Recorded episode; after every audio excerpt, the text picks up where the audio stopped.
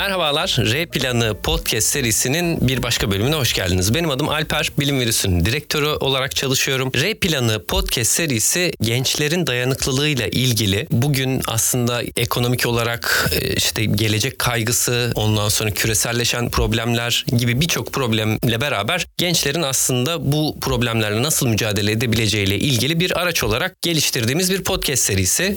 Aslında burada hem uzmanlarla hem gençlerle gençlerin dayanıklılığını iyi olma halini farklı temalarda nasıl güçlendirebilirizle ilgili bir takım içerikler konuşacağız. Bugün de teknoloji konumuz. E, konuklarımızda e, uzman olarak Burçin Gürbüz ve gençlerden Kerem Ciğerci ve Başak Erdoğan'la beraberiz. Ben sizleri ufak tefek tanıyorum ama dinleyenler için bir sizin de kendinizi tanıtmanızı isterim. Kimle başlayalım? Kerem. Tabii. Kısaca kendimi tanıtayım ben. Ee, yaklaşık olarak 7 yıldır dijital sanatla ilgilenen girişimci bir sanatçıyım. Şu an 21 yaşındayım. Hali hazırda e, startup projeleri oluşturmaya çalışıyorum. Metaverse ve NFT kavramlarıyla alakalı. E, bu şekilde kısaca özetleyebilirim. Süper, hoş geldin Başak. E, uluslararası bir firmada e, yazılım mühendisiyim. Aynı zamanda da ürün yöneticisi olarak çalışıyorum. Teknofest'te bir ödül aldık onu. Tekrardan herkese buradan da duyurayım. Yani yarışmalara katılıp kendimi geliştirmeyi seviyorum. Beni motive eden en büyük şeylerden biri de bu. Bu şekilde aynı zamanda e, Python'a ve veri bilimine ilgiliyim. Süper, hoş geldin Başak. Hoş bulduk. Burçin. Ben de Burçin Gürbüz. 38 yaşındayım. Biraz arkadaşlarına yaşlıyım galiba. Ama içim genç, ruhum genç diyorum. Ben aslında böyle şey sevmiyorum abi. İşte ben şuyum. 300 yıldır bunu yapıyorum. 230 yıldır da şunu yaptım. Ama 310 yıl sonra bunu vazgeçtim demiyorum. Ben nasıl anlatıyorum kendimi? Ben sürekli değişen bir adamım. Teknolojiye uyum sağlayıp değişmeyi seviyorum. Bu arada mimarım aslında. Bakmayın hani arkada über süper bir üniversiteden über süper bir yazılım işte bilgisayar mühendisliği mezunu falan değilim. Mimarım ama yazılım tarafında çok uzun süredir hani geliştiriyorum kendimi. Orta sondan beri bu arada. Sizin için bu muhtemelen portakal zamanı demek. aslında böyle bir diyebilirim. Bir de bunu sorduktan sonra bana ben aslında genç arkadaşlarıma sormak istiyorum. Ben ne yapıyorum? Dışarıdan nasıl gözüküyorum? Buna ilk ben cevap vermek istiyorum lütfen. Benim için siz tamamen hani Türkiye Metaverse taşıyan adamsınız. Hani o şekilde bunu yanıtlayabilirim. İşte Burçin Bey işte işte Metaverse diyebiliriz. Burçin Bey'i tanımıyorum ama ben. Burçin. Peki. Benim için de Burçin Bey yeniliklerin Bey değil. e, adamı diyebiliriz. E, yani Türkiye'de Metaverse dendiğinde ilk akla gelen isimlerden birisi bence. Diğer tarafta da kendisinin girişimciliğiyle, yenilikçi e, tutumuyla tanıtabilirim kendisini. Süper teşekkür ederim. Zaten Kerem daha demin şey dedi. 21 yaşındayım 7 yıldır dijital sanatçıyım. Abi daha demin bir çıkartma yaptım 14. 14. Adam 14 yaşından beri var aslında. Varlığını dijital dünyada sürdürüyor ki bu bayağı uzun bir süre. Aslında ben bu işin biraz PR tarafıyım bence ya. Biraz görünen yüzüyüm. Bizde çok kalabalık bir kadro var. Daha demin de söyledim ya Alper sana bir tatilden geldik abi. Ofis tatili yaptık. Herkes şehir dışında yurt dışına çalıştığı için herkesi topladık. 55 kişi olmuşuz abi ya. 60 falanız yani böyle hala söyleyemiyorum sayı. 55 biz 60 biz bilmiyorum yani. Çünkü arkada çok ciddi bir kadro var. Ben tabii belki yaşımdan ötürü belki deliliğimden ötürü de biraz görünen yüz oldum aslında bakmayın. Bu kadar e, her şeyi ben yapan bir adam değilim. Metaverse evet ben mi getirdim? Çok iddialı ama almost doğru. Neredeyse evet bunu diyebiliriz. Çünkü 2015'ten beri aslında bu dünyada varız. Metaverse için bugün her şeye sanal gerçeklik işte arttırmış her şeye Metaverse ya bugün. Aslında o zamanlar bunlar Metaverse değildi. Ee, ve bir Metaverse kavramı yoktu. Hatta 2018'de Vimeo'da falan bir yayınımız var. Ona çok gülüyorum. Baya 2018'de Hangoff istiyorduk abi. Baya Metaverse karşıda. Ve bunu insanları nasıl yutturuyorum artık biliyor musunuz? İşte bunu yeni tasarladık. Haha falan diyorum gösteriyorum. Sonra tarihini gösteriyorum. Yok artık falan diyorlar. Ama tabii bu işin zorlukları da var biliyorsunuz. Erken öten horoz hikayesini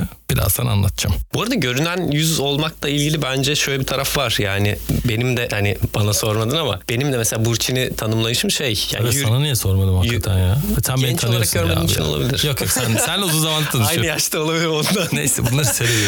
Ee, ama mesela Burçin de benim için şey tanımı e, yürüyen vizyon. Gerçekten vizyona bir hani ayak takacak olsam işte Burçin gibi yürürdü falan. Yani ne zaman şey karşılaşsak bir iki sohbet edecek olsak böyle yepyeni yepyeni bir şey öğreniyorum. Ondan sonra işte ya işte şöyle bir şey birden hani baktığım çerçeve değişiyor. Bu açıdan hani görünen yüz veya işte o simgesel olan şey neyse onu önemli görüyorum. Çünkü insanlara da teknolojiyi tanıtan şey o bir yandan. Hani sıcaklaştıran şey o. Yani arka planda işte diyorsun ya hani kocaman bir ekip var büyüyor da başka işte teknik işler yapıyorlar falan. Onlar çok anlaşılır olmayabiliyor ama teknolojinin en anlaşılır versiyonu herkesin de daha çok kullandığı versiyonu tanımaya daha çok ihtiyacı var. Abi zaten sorun bence burada başladı. Biz 2018 yılında bir şey keşfettik. Ya bir şeyler yapıyoruz. Kimse bilmiyor ve gerçekten tam böyle nerd canavarlarız. Arkada ya kendimize yaparız ya falan filan. Sonra işte ben mimarım. Mimari ofiste yönetiyorum o zaman. işte 30 kişi falan var kendi ofisimde. Teknolojiyle yönetiyormuşuz biz işi. Yani günün sonunda birileri bana dedik ya bu işi profesyonel olarak hizmet versenize bizlere. Dedik nasıl ya sizler yapmıyor musunuz? Biz zannediyoruz ki bütün mimarlar sanal gerçeklik yapıyor. Bütün mimarlar augmented reality'de falan böyle çoklu ortamlar, oyunlar, oyun motoru kullanıyorlar falan. Yokmuş öyle bir şey abi. Sonra dedik okey şimdi zamanı. Ee, sen o zaman var mıydın biz Mardin'e gittiğimiz zaman?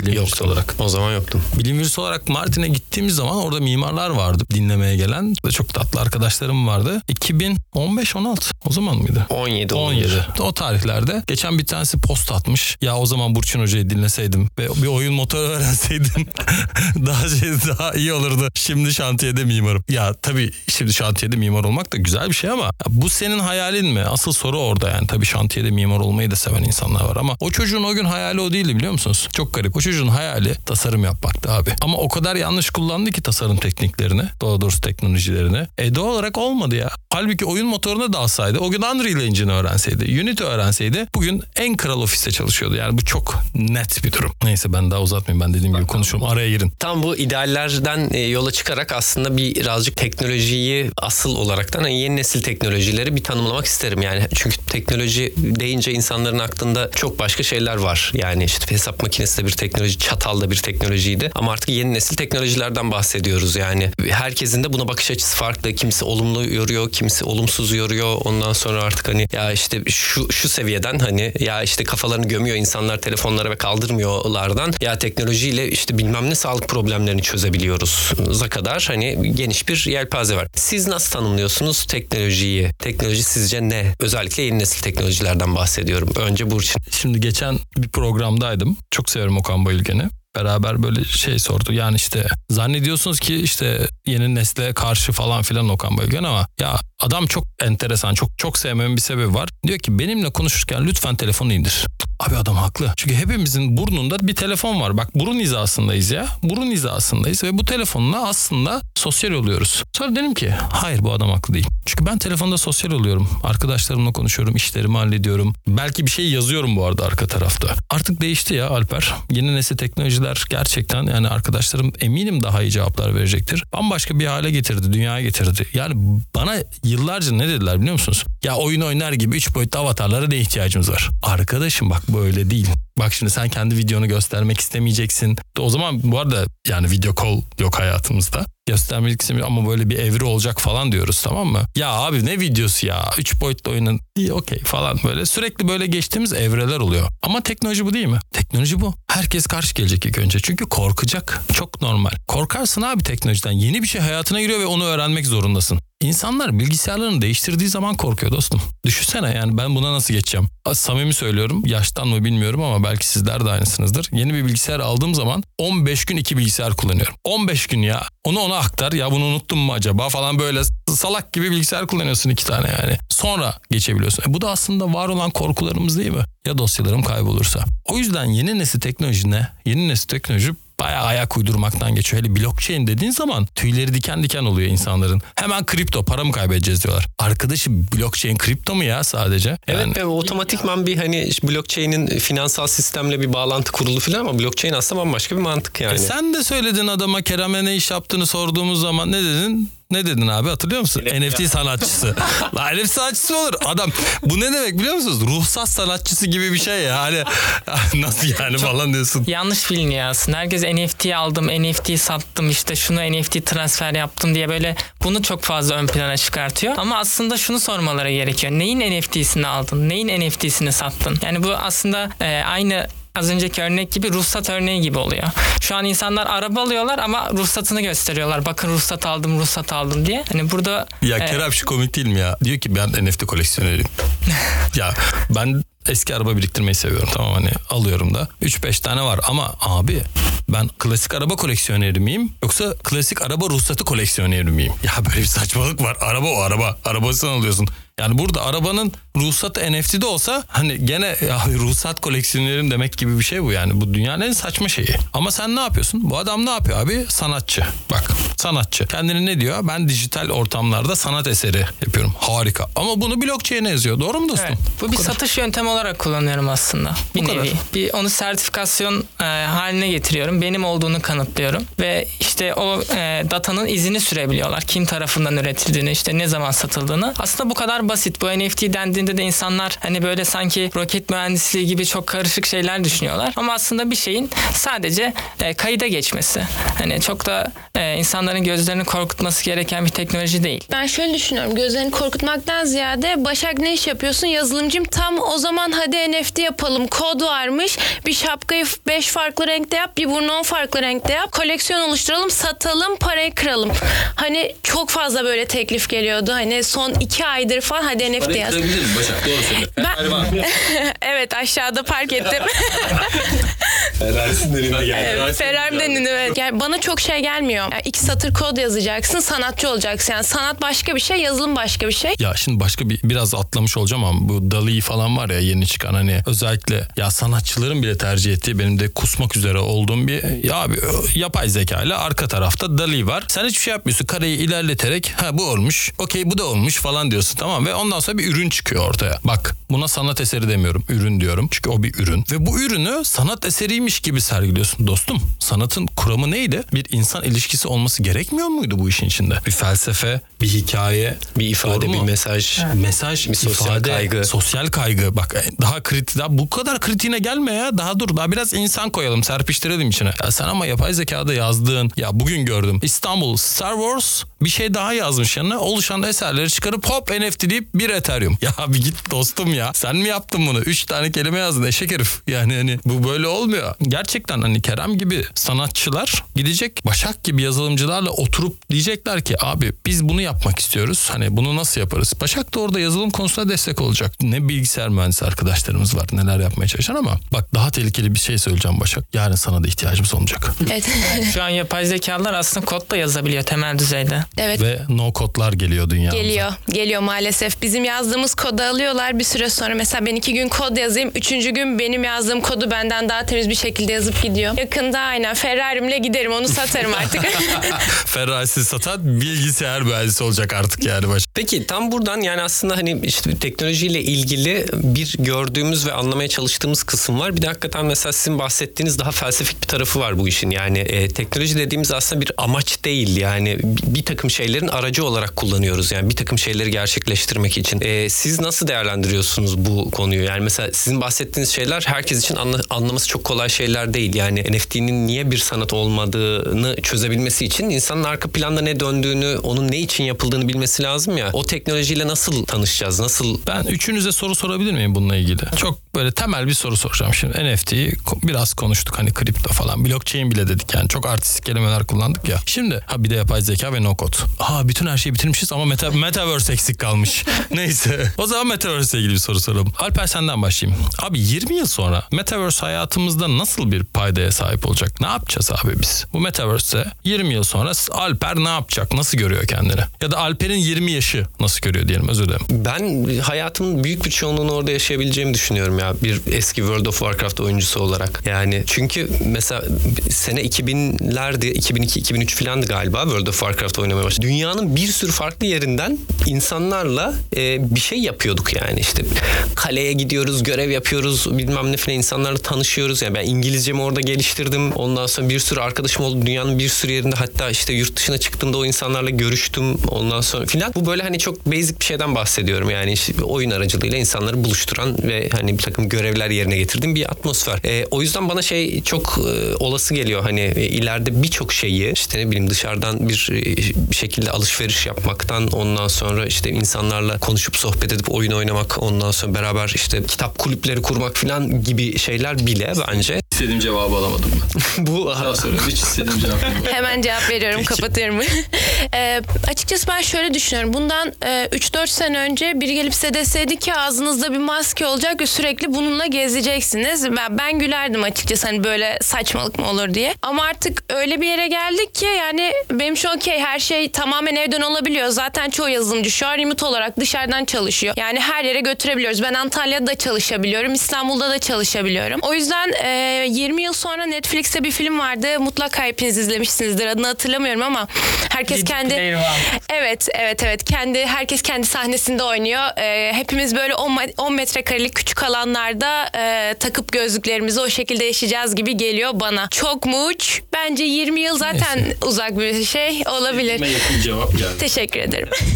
Ya ben 20 yıl sonra kendimi yüksek ihtimalle böyle metaverse bağımlısı olarak falan tanımlayacak gibi düşünüyorum. Hani artık çıkar o gözlüğü, çıkar o kostümü metaverse'ten gerçek hayata gel diye. Hani ben çünkü yeni şeylere çok meraklıyım ve öyle bir dünyanın içerisinde ben kaybolacakmış gibi hissediyorum. E, bu biraz beni korkutuyor bile hatta. Öyle bir ortamda yani yüksek ihtimalle ben çok fazla bağımlı olacağım diye düşünüyorum. Bence Kerem bundan 20 yıl sonra e, Picasso gibi sanatçımız şu an zaten gezer yani böyle. O zaman şey olur hani sanal bir Ferrari olur ona binip gezersin bizimle beraber.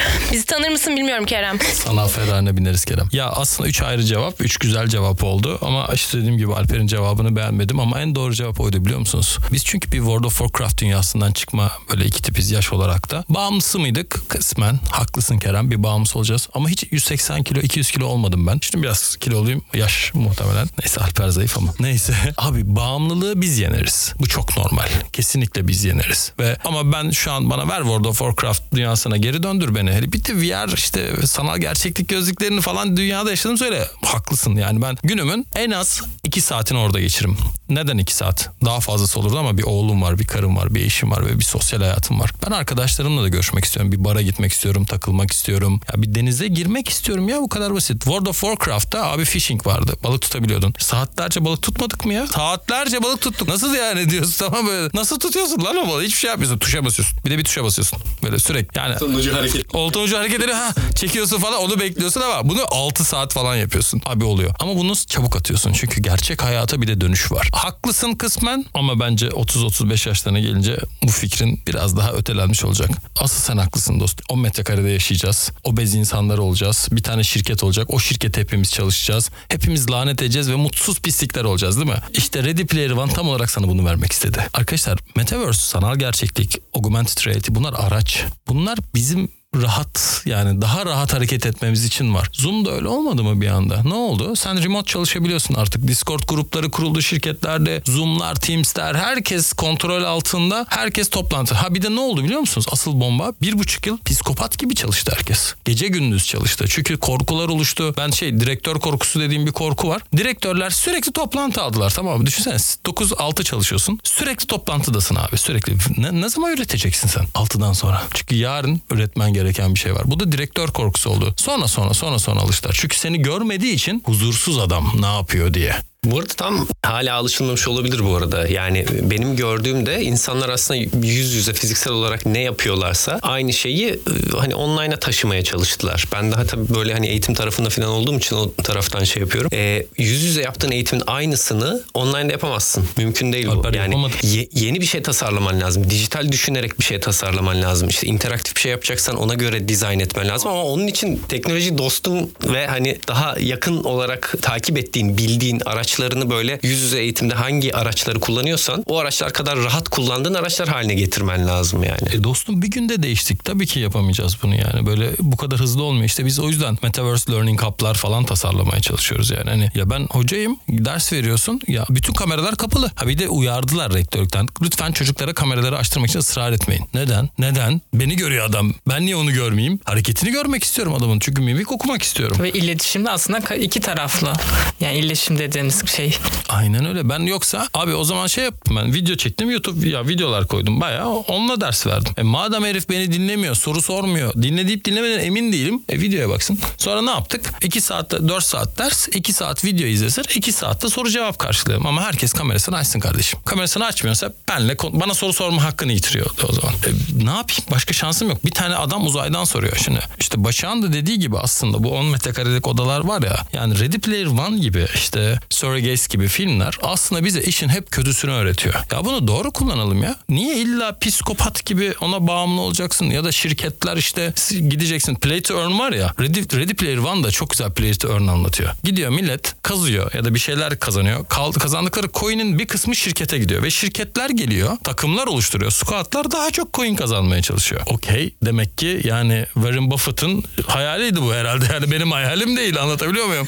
hani dünyanın kapitalist hayali bu. Ama ne olacak? Başak ne yapacak biliyor musun? Buna karşı gelecek. Diyecek ki ah dostum ben böyle bir şey yapmayacağım. Çünkü ben Antalya'da yaşamak istiyorum diyecek. Arkadaşlarım var diyecek. Daha sonra eşi olacak, çocukları olacak belki. Ve onlarla ilgilenmek isteyecek. Gözlüğü atacaksın Başak. Başka şansı yok. Ya da Kerem senin gideceksin abi 5-6 arkadaş bir şey konuşacaksın değil mi? Hani felsefe yapacaksın. Bu da okey abi. Ve gidip bunu deniz kenarında yapmak isteyeceksin. Benim dünyamda yapma bunu Kerem şu an. Olmuyor. Biz denedik. Olmuyor yani anlatabiliyor muyum? Yani git abi deniz kenarında denizin sesi de gelsin ya. Biz insanız. Tam buradan şöyle bir e, şeyle bağlantı kurmak isterim. Hakikaten teknolojiyle ilgili genel bir şey. Hani bu bizi olumsuzluğa götürecek. İşte robotlaşmaya götürecek. Ondan sonra işte bunu yani kullanmayalım da diyemiyor artık insanlar. Çünkü hani mecburi bir hal aldı. Ondan sonra hayatımızın çok kritik bir parçası. Teknolojiden vazgeçiyorum ben artık kullanmıyorum deme gibi bir lüksümüz yok gibi geliyor. Peki bütün bu şeyde hani olumsuz atmosferin içerisinde teknolojinin bize olumlu olarak kattığı şey ne? Hani e, tam olarak orada ne buluyoruz? Nasıl kullanabiliriz teknolojiyi hayatımızı daha iyi hale getirmek için? Teknoloji bir araç. Şimdi cep telefonunu birkaç türlü kullanabiliyorsun. Bir banka hesaplarına girip kullanabilirsin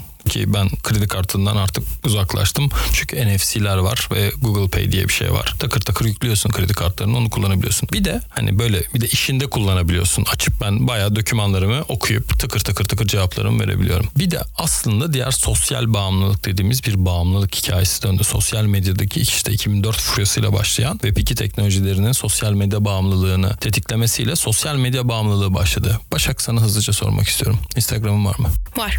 Evet. Kaç takipçin var? Kaç takipçim var? 400'e yakın şu an. Yaşını öğrenebilir miyim? Eşim söylemeyeyim.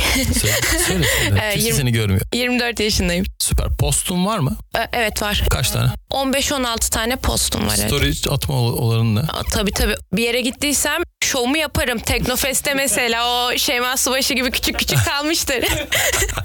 Tam olarak bahsettiğimiz şey bu. Aslında paylaşmayı seviyorsun o. ya kesinlikle ve mutlu anlarımızı paylaşıyoruz özellikle mesela. Bak bakın çok mutluyum mesela şey yapıyoruz. Ödül aldık çıkıyorum yukarıya hadi çekin orada canım çıkıyor çekiyorlar. Ondan sonra herkes yorgun argın gidiyor yatıyor ama orada işte çok mutluyuz eğleniyoruz bakın. Hani hadi görün herkese gidiyor yani. O storylerin arka planı da var aslında ama bunu kimse görmüyor genelde. Peki bir şey soracağım. Hiç ağlarken story'e de post attın. mı? Asla atmam. Teşekkür ederim. Başka sorum yok. Hiç atan da yoktur herhalde zaten. Var abi. Var. Çok nadir ama yüzde o, o başka onun sebebini sonra anlatırım. İnsanlar hep kendi iyi hallerini göstermeye çalışıyorlar. Niye Kerem? Büyük ihtimalle psikolojik olarak oradan e, övgü almak istiyorlar Instagram'dan. İnsanlar onları beğensin, o beğeni butonu kırılsın, parçalansın. E, İnsanlar onlara hayran olsun zannediyorlar. İşte bu da büyük bir Burada bende yanılgı yaratıyor. şey bir etkisi oluyor ya sosyal medyada mesela bir şey paylaşıyorum. Ondan sonra paylaştığım şeyi insanlar beğenince şey iyi hissediyorum yani. Stamina etkisi diyorum ona işte. Yani bir anımı sanki insanlarla paylaşmışım. Hani o an işte orada 30 tane beğenen varsa o 30 insanla beraber yaşamışım gibi hissediyorum yani. Ee, bilmiyorum hani hiç olumsuz bir şey anımı paylaşmadım ama e, belki de orada da bir dayanışma şeyi dönüyordur yani. Stamina etkisi deniyor buna. Ee, mesela bir konserdeyken eğer hani sanatçı sensen kadar çok alkış alırsan o kadar o konsere devam edersin. Yorulsan hastasın ve ölüyorsun. Bak yani yorgunsun özür dilerim yanlış kelimeyle başladım. Yorgunsun, hastasın ve ölüyorsun ya. Ama alkışlar seni canlı tutuyor. Abi böyle bir şey sosyal medya. Bu kız o Teknofest'te var ya 3 gün falan uyumamıştır. ya kesin böyle ya da işte Kerem bir, bir eserini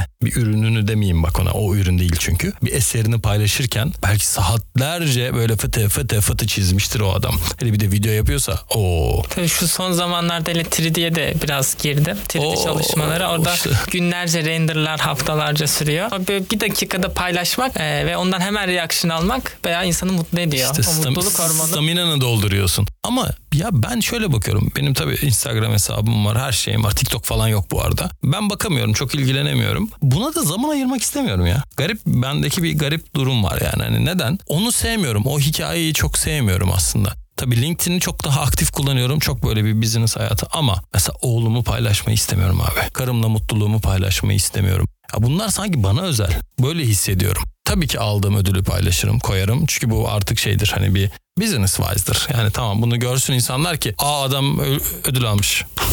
Bu yani hani. Ama yani ben mesela sosyal içerik olarak aileme, arkadaşlarımı gidip bir yerde bir şeyler içiyorsun, sohbet ediyorsun. Asla paylaşmıyorum. Birileri paylaşıyorsa belki repost ederim. Eşim soruyordu niye benim repost etmiyorsun? Bir de kıskanıyordu tamam mı? Düşünsenize niye repost etmiyorsun? Ya diyorum ki bak vallahi hayatım sevmiyorum ya. Gerçekten sosyalimi paylaşmayı sevmiyorum. Ama bizde tam olarak bu başladı. Sosyali paylaşmak.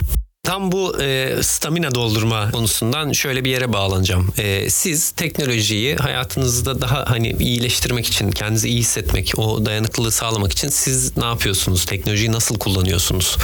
Birazcık buradan e, yavaş yavaş dayanıklılık ve hani gençler ne yapabilirler bu konuyla ilgili gibi bir tarafa doğru gidelim. Ben çok konuştum. Gençlere sözü bırakıyorum. Onlardan alacağım bu hikayeyi. Sonra üstüne ekleyebilsem ekleyeceğim. Yani tabii teknolojiyi aslında çözüm sağlamak için kullanıyorum ben genellikle. Hani yeri geliyor eğitim hayatımda e, işte dokümanları e, daha senkronize etmek için işte artık cloud'lar hayatımıza girdi. Farklı e, internet platformlarında bizler hani eğitimde de kullanabiliyoruz teknolojiyi. Farklı projelerde de çözümler sağlayabiliyoruz. Ya mesela ben yapay zekayı kendim bir şeyler yazarken kullanıyorum. Bir tane yapay zeka var. Benim yazdıklarımın devamını getirebiliyor. Ben oraya bir hikaye başlattığımda gerisini 500 karakterle doldurabiliyor. Ben bu şekilde aslında bu yenilikçi şeyleri kullanarak biraz daha hani 4-5 saat uğraşacağım bir şeyi e, 40 dakikada halledebiliyorum. Yani bu şekilde etkin kullanıyorum. Yani senin için zaman verimliliği sağlıyor olması, hani bazı yaptığın şeyleri kısaltıyor olması sana iyi geliyor. Daha Evet yani o zamana ben gidip arkadaşlarımla eğlenebiliyorum.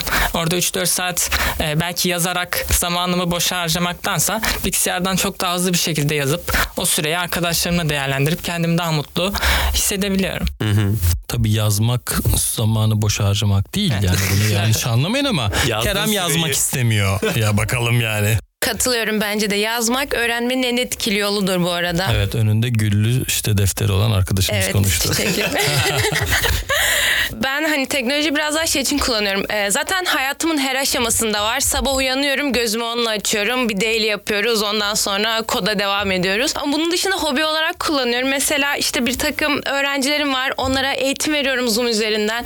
Birisi Ankara'da oluyor, birisi Diyarbakır'da oluyor. Onlara mentorluk yapıyoruz. Onlar siz de işte yarışmalara katılın, kendinizi geliştirin. Siz de bu bilgiyi paylaşın diye. Bilgiyi paylaşmak için kullanıyorum aslında. Hobi olarak da kullanıyorum. Ee, böyle birkaç tane drone'um var. Onları uçurmaya çalışıyorum. Genelde kırıyorum. Ee, yeniden yapmaya çalışıyorum. Olmuyor falan. Yani bu şekilde. Ya motive et- etmesi hani Kaç en büyük şey benim için. var dedin? Birkaç tane ama iyi Wow. değil. Olsun yani canım. evet Çin'den getirttim. Kırılıyor hemen. Şimdi olması kötü bir şey değil yani. Şimdi. Üzücü. Çin teknolojilerini seviyoruz. Bu arada Başak dedi ya hani ya işte 4 yıl önce falan millet işte e, maskeyle gezse hadi canım falan derdim. Ben o zaman çok sık Hong Kong'a gidip geliyordum ve herkes maskeyle geziyordu. Bizim öyle bir imkanımız olmadığı için bize garip geliyor. benzer bir şey teknoloji için de geçerli. Yani teknolojinin her coğrafyada konuşulduğu konjonktür ve hani konuşulduğu şey bağlam farklı yani. Ya ben bu konuda ya tabii çok enstrümanlı bir adamım aslında teknolojinin. Yani her şeyini kullanıyorum her şeyini. Hatta insanlar şey diyor işte hani render almaktan falan bahsediyoruz ya abi ben 72 saat bilgisayarımı açık tutabilirim yazlık falan der. Ya bu makine makine diyorum tamam mı? makine yani. Hani tamam yarın bir gün robotlar istila edecek hayaliyle yaşıyorsan daha onun zamanı var diyorum. Ama yani işte mesela fabrikalarda da onu öneriyorum. Ya bir yatırım yaptın diyorum durdurmayacaksın makineni çalıştıracaksın. Yani teknolojiyi böyle kullanmak lazım bugün. Ama bu tabii demek değil ki bunlara eziyet edelim falan yarın robot istilası olursa diye kendimi de safe'e atmaya çalışıyorum yani Evrene, Evrene mesaj. ilgili olumlu mesaj. ne olur ne olmaz bu, bu bize böyle demişti falan derler şimdi. Ee, yani teknolojiyi doğru kullanmak demiyorum ben buna. Yan olarak size ek sağlayacak, fayda sağlayacak ve zaman kazandıracak her vasıfta kullanın abi. Ve ben şeyi söylüyorum hep. Ya insanlar çekiniyorlar ya işte bir program öğrenmek. Abi ben şimdi Photoshop nasıl öğreneceğim ya? Yapacağın işte iki gün belki alacak. iki gün öğreneceksin ama ömrü hayatın boyunca hayatını kolaylaştıracak. Yani burada işte sana da sordum ya Agile Learning'e girelim mi? Ya çevik öğrenme. Sana kimse Photoshop'u %100 öğren demiyor abi. İşine ne kadarını yarayacaksa onu öğren de. Yani kalkıp sana ne bileyim Photoshop'ta uzman bir şeyler sormayacak. Belki Python için de geçerli. Yani sen analistsindir belki. Python'ın bir kısmını o, o kısmını öğrenmen senin için yeterli. Uzman Python yazılımcısıyım ya. Uzman Photoshop kullanıcısı. Ya kimse sana bunu sormuyor. İşte bir- birazcık galiba işte gençlerin de insanların da hani teknolojiyle azıcık mesafelendiği yer öyle oluyor. Yani tam öğrenemeyeceksem işte hiç girmeyeyim falan diye mesafelenmek falan. Tabii. Belki hakikaten öyle değil de daha yakın durmak lazım yani. Bence o gençler %100 haklılar. Hepsi araba kullanıyor. Zaten hepsi pistte kullanıyor arabayı. Hepsi yani bugün NASCAR'da F1'de falan yarışıyor. Ya öyle bir şey değil teknoloji ya. Yani cep telefonunun manuelini okuyor musun abi sen? Bana bir Allah'ın kulunu gösterin cep telefonunun şeyini manuelini okumaya, okuyan adam ya. Sanmıyorum. Var mı?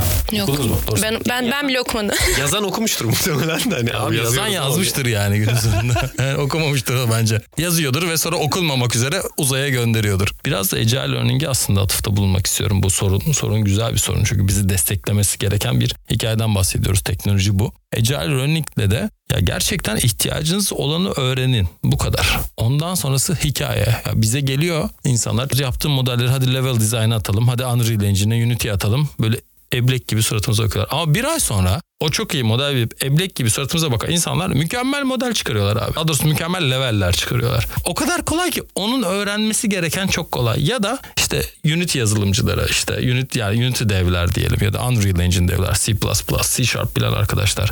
Ya zannediyorlar ki onlara model yaptıracağız. Arkadaşım sen zaten C Sharp biliyor musun? Biliyorsun. Unity biliyor musun? Hayır. Hadi gel bunu beraber çıkartalım. Unity'de yani kod case'lerini öğren. İşime yarayan tarafını öğren. Zaten C Sharp biliyorsan e bunu da öğrenmen zor değil ki. Tabii biz takım hayaliyle devam ettiğimiz için, takım ruhuyla devam ettiğimiz için kendi squadlarımızı, klanlarımızı oluşturup bunu yapıyoruz. Ama şu da var. Kerem daha iyi bilir belki. Full stack developer. Ya da full stack, full stack, full stack diye böyle konuşan. Bir sürü ün- ünvan var o şekilde. Ya o biraz da mükemmelliyetçilikten kaynaklanıyor bence. Bizim Türk insanlarında da bir işi yaptım mı tam yapayım, bütün her şeyini öğreneyim. Hani en iyisi ben olayım diye. Ama böyle düşünce de hiç o başlangıç, o ilk adımlar atılmıyor. Hani birazını öğreneyim kimse de yok. Herkes tam öğreneyim, en iyisini öğreneyim. Hemen En iyisi saniye. olmak da Bir- bir- onun tamamını öğrenmek değil Abi zaten. bir, bir tweet bir çok güzel bir tweet gördüm. İngilizce'de Türkçe'ye direkt direkt çevireceğim. Eğer eee mükemmelliyetçisen ve çok düşünüyorsan dünyanın en tembel adamı sensin. Çünkü execution yok abi. Harekete geçmiyorsun. Ya ben bu işin mükemmelini nasıl yaparım? La bir dur.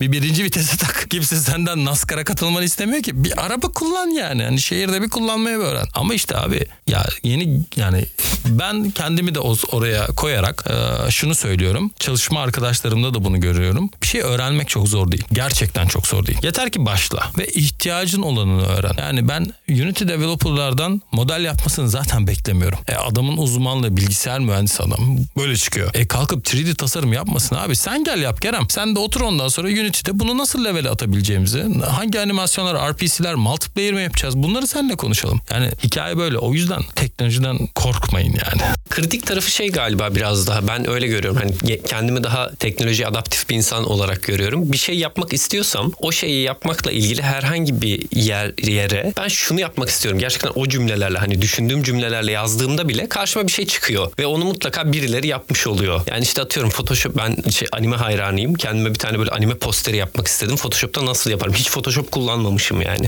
Yazdım Var. Adım adım anlatıyor yani bak şöyle yapabilirsin böyle bir kendi fotoğrafını yükle ondan sonra şu ayarları değiştir. İlk başta belki de anlamıyorsun hani o ayarları niye değiştirdiğini filan ama yapabiliyorsun sonuçta. Dolayısıyla o benim için çok şey hani hakikaten bunun tamamını öğrenmeme gerek yok ama yapmak istediğim şeyi yapabilmek için gerekli ivmeyi ve ilk adımı veriyor bana. Ee, o yüzden de hani bu da bana daha güçlü hissettiriyor şahsen ve iyi hissettiriyor çünkü e, artık hani yapmak istediklerimin önünde bir takım engeller yok. Çok kolay ama bilgisine şunu- ulaşabiliyorum. Şunu yapma lütfen. Mesela şimdi hani anime bir tane kendi posterini yaptın ya. Senior anime Photoshop, designer.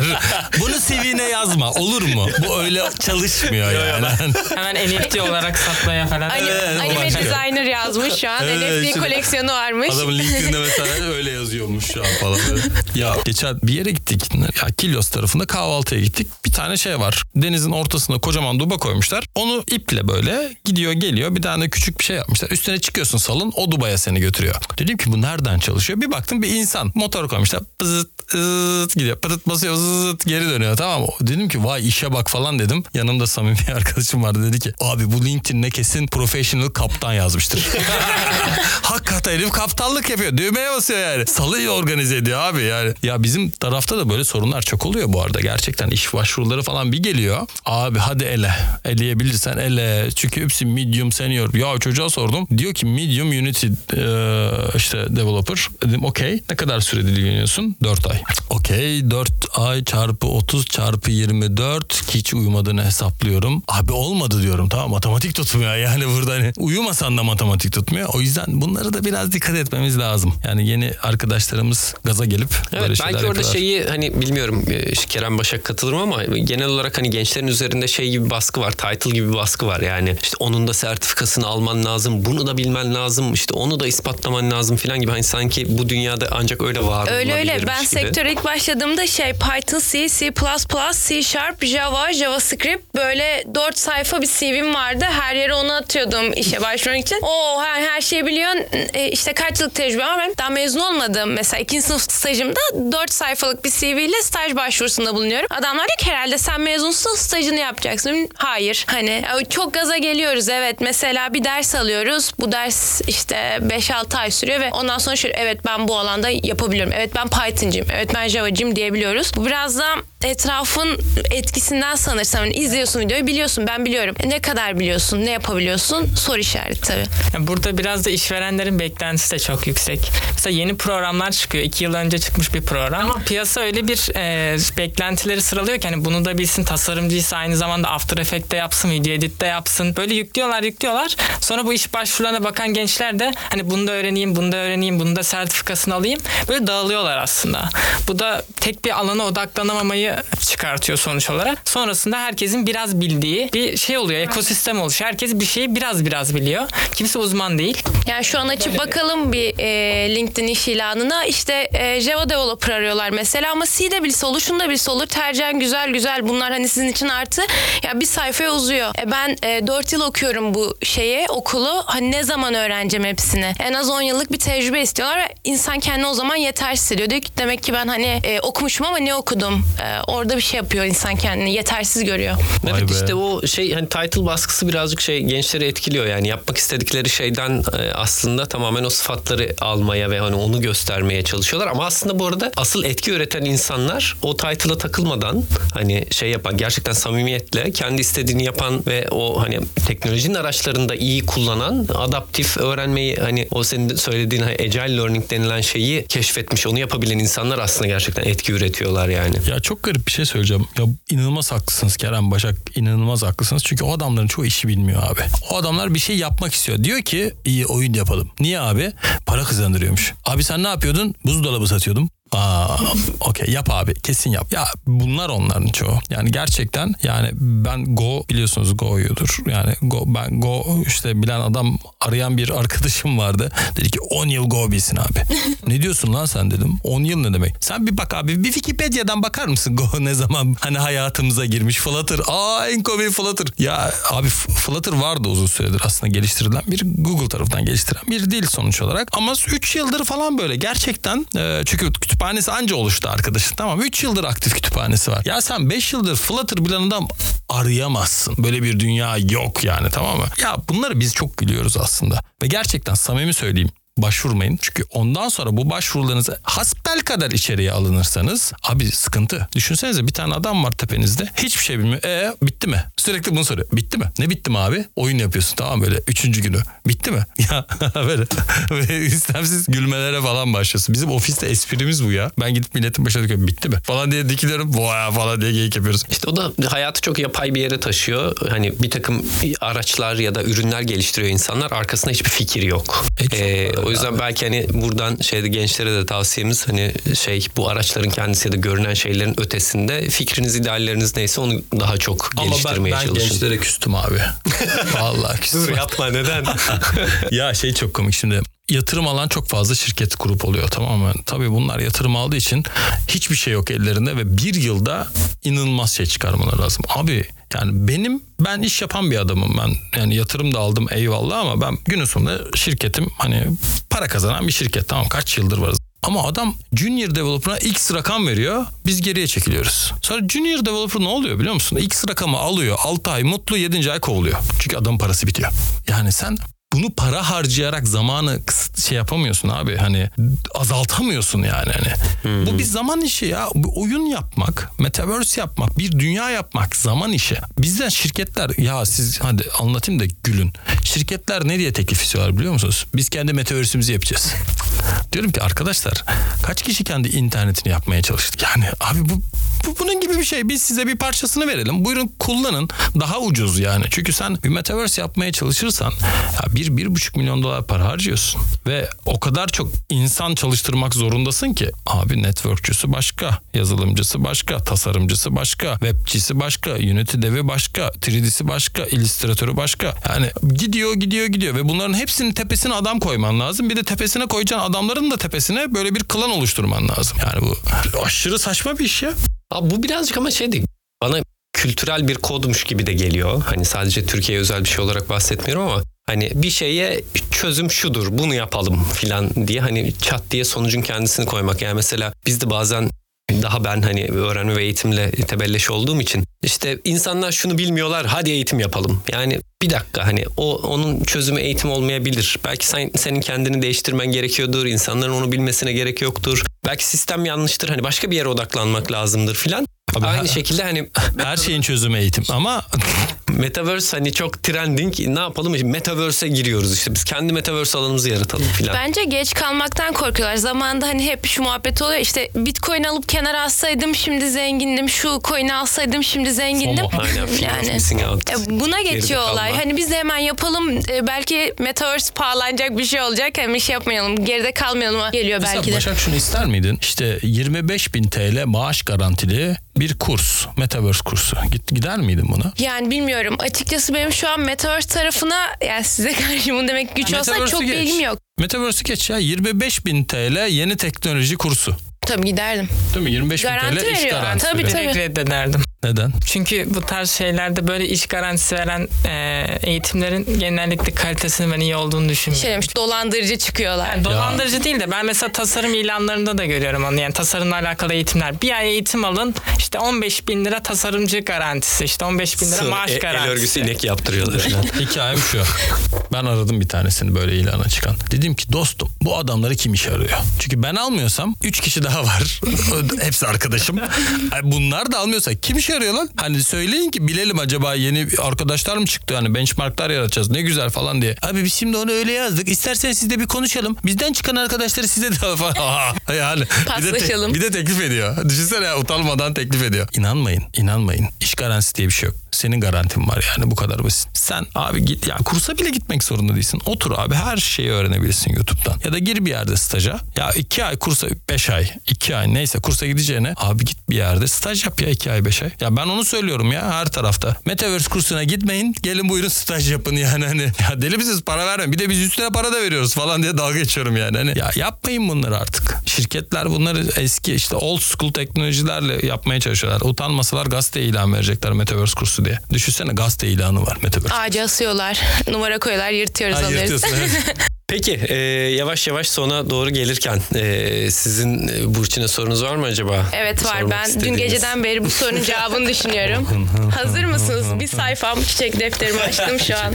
Görmüyorsunuz siz ama. Evet geliyor. Dünyanın önde gelen şirketleri hani Facebook gibi çok ciddi yatırımlar yapıyor. Ee, geçen gün mesela Mark Zuckerberg kendi yarattığı e, milyonlarca dolarlık evrenin fotoğrafını paylaştı. Peki bu kadar yatırım varken e, Metaverse gerçekten büyük şirketlerin kendini ön plana çıkarmak için oluşturdukları proje mi? Ve bu insanlık için bir heves mi yoksa gelecekte insanlık Metaverse avatarları olarak mı devam edecek? Bu bir heves şu an.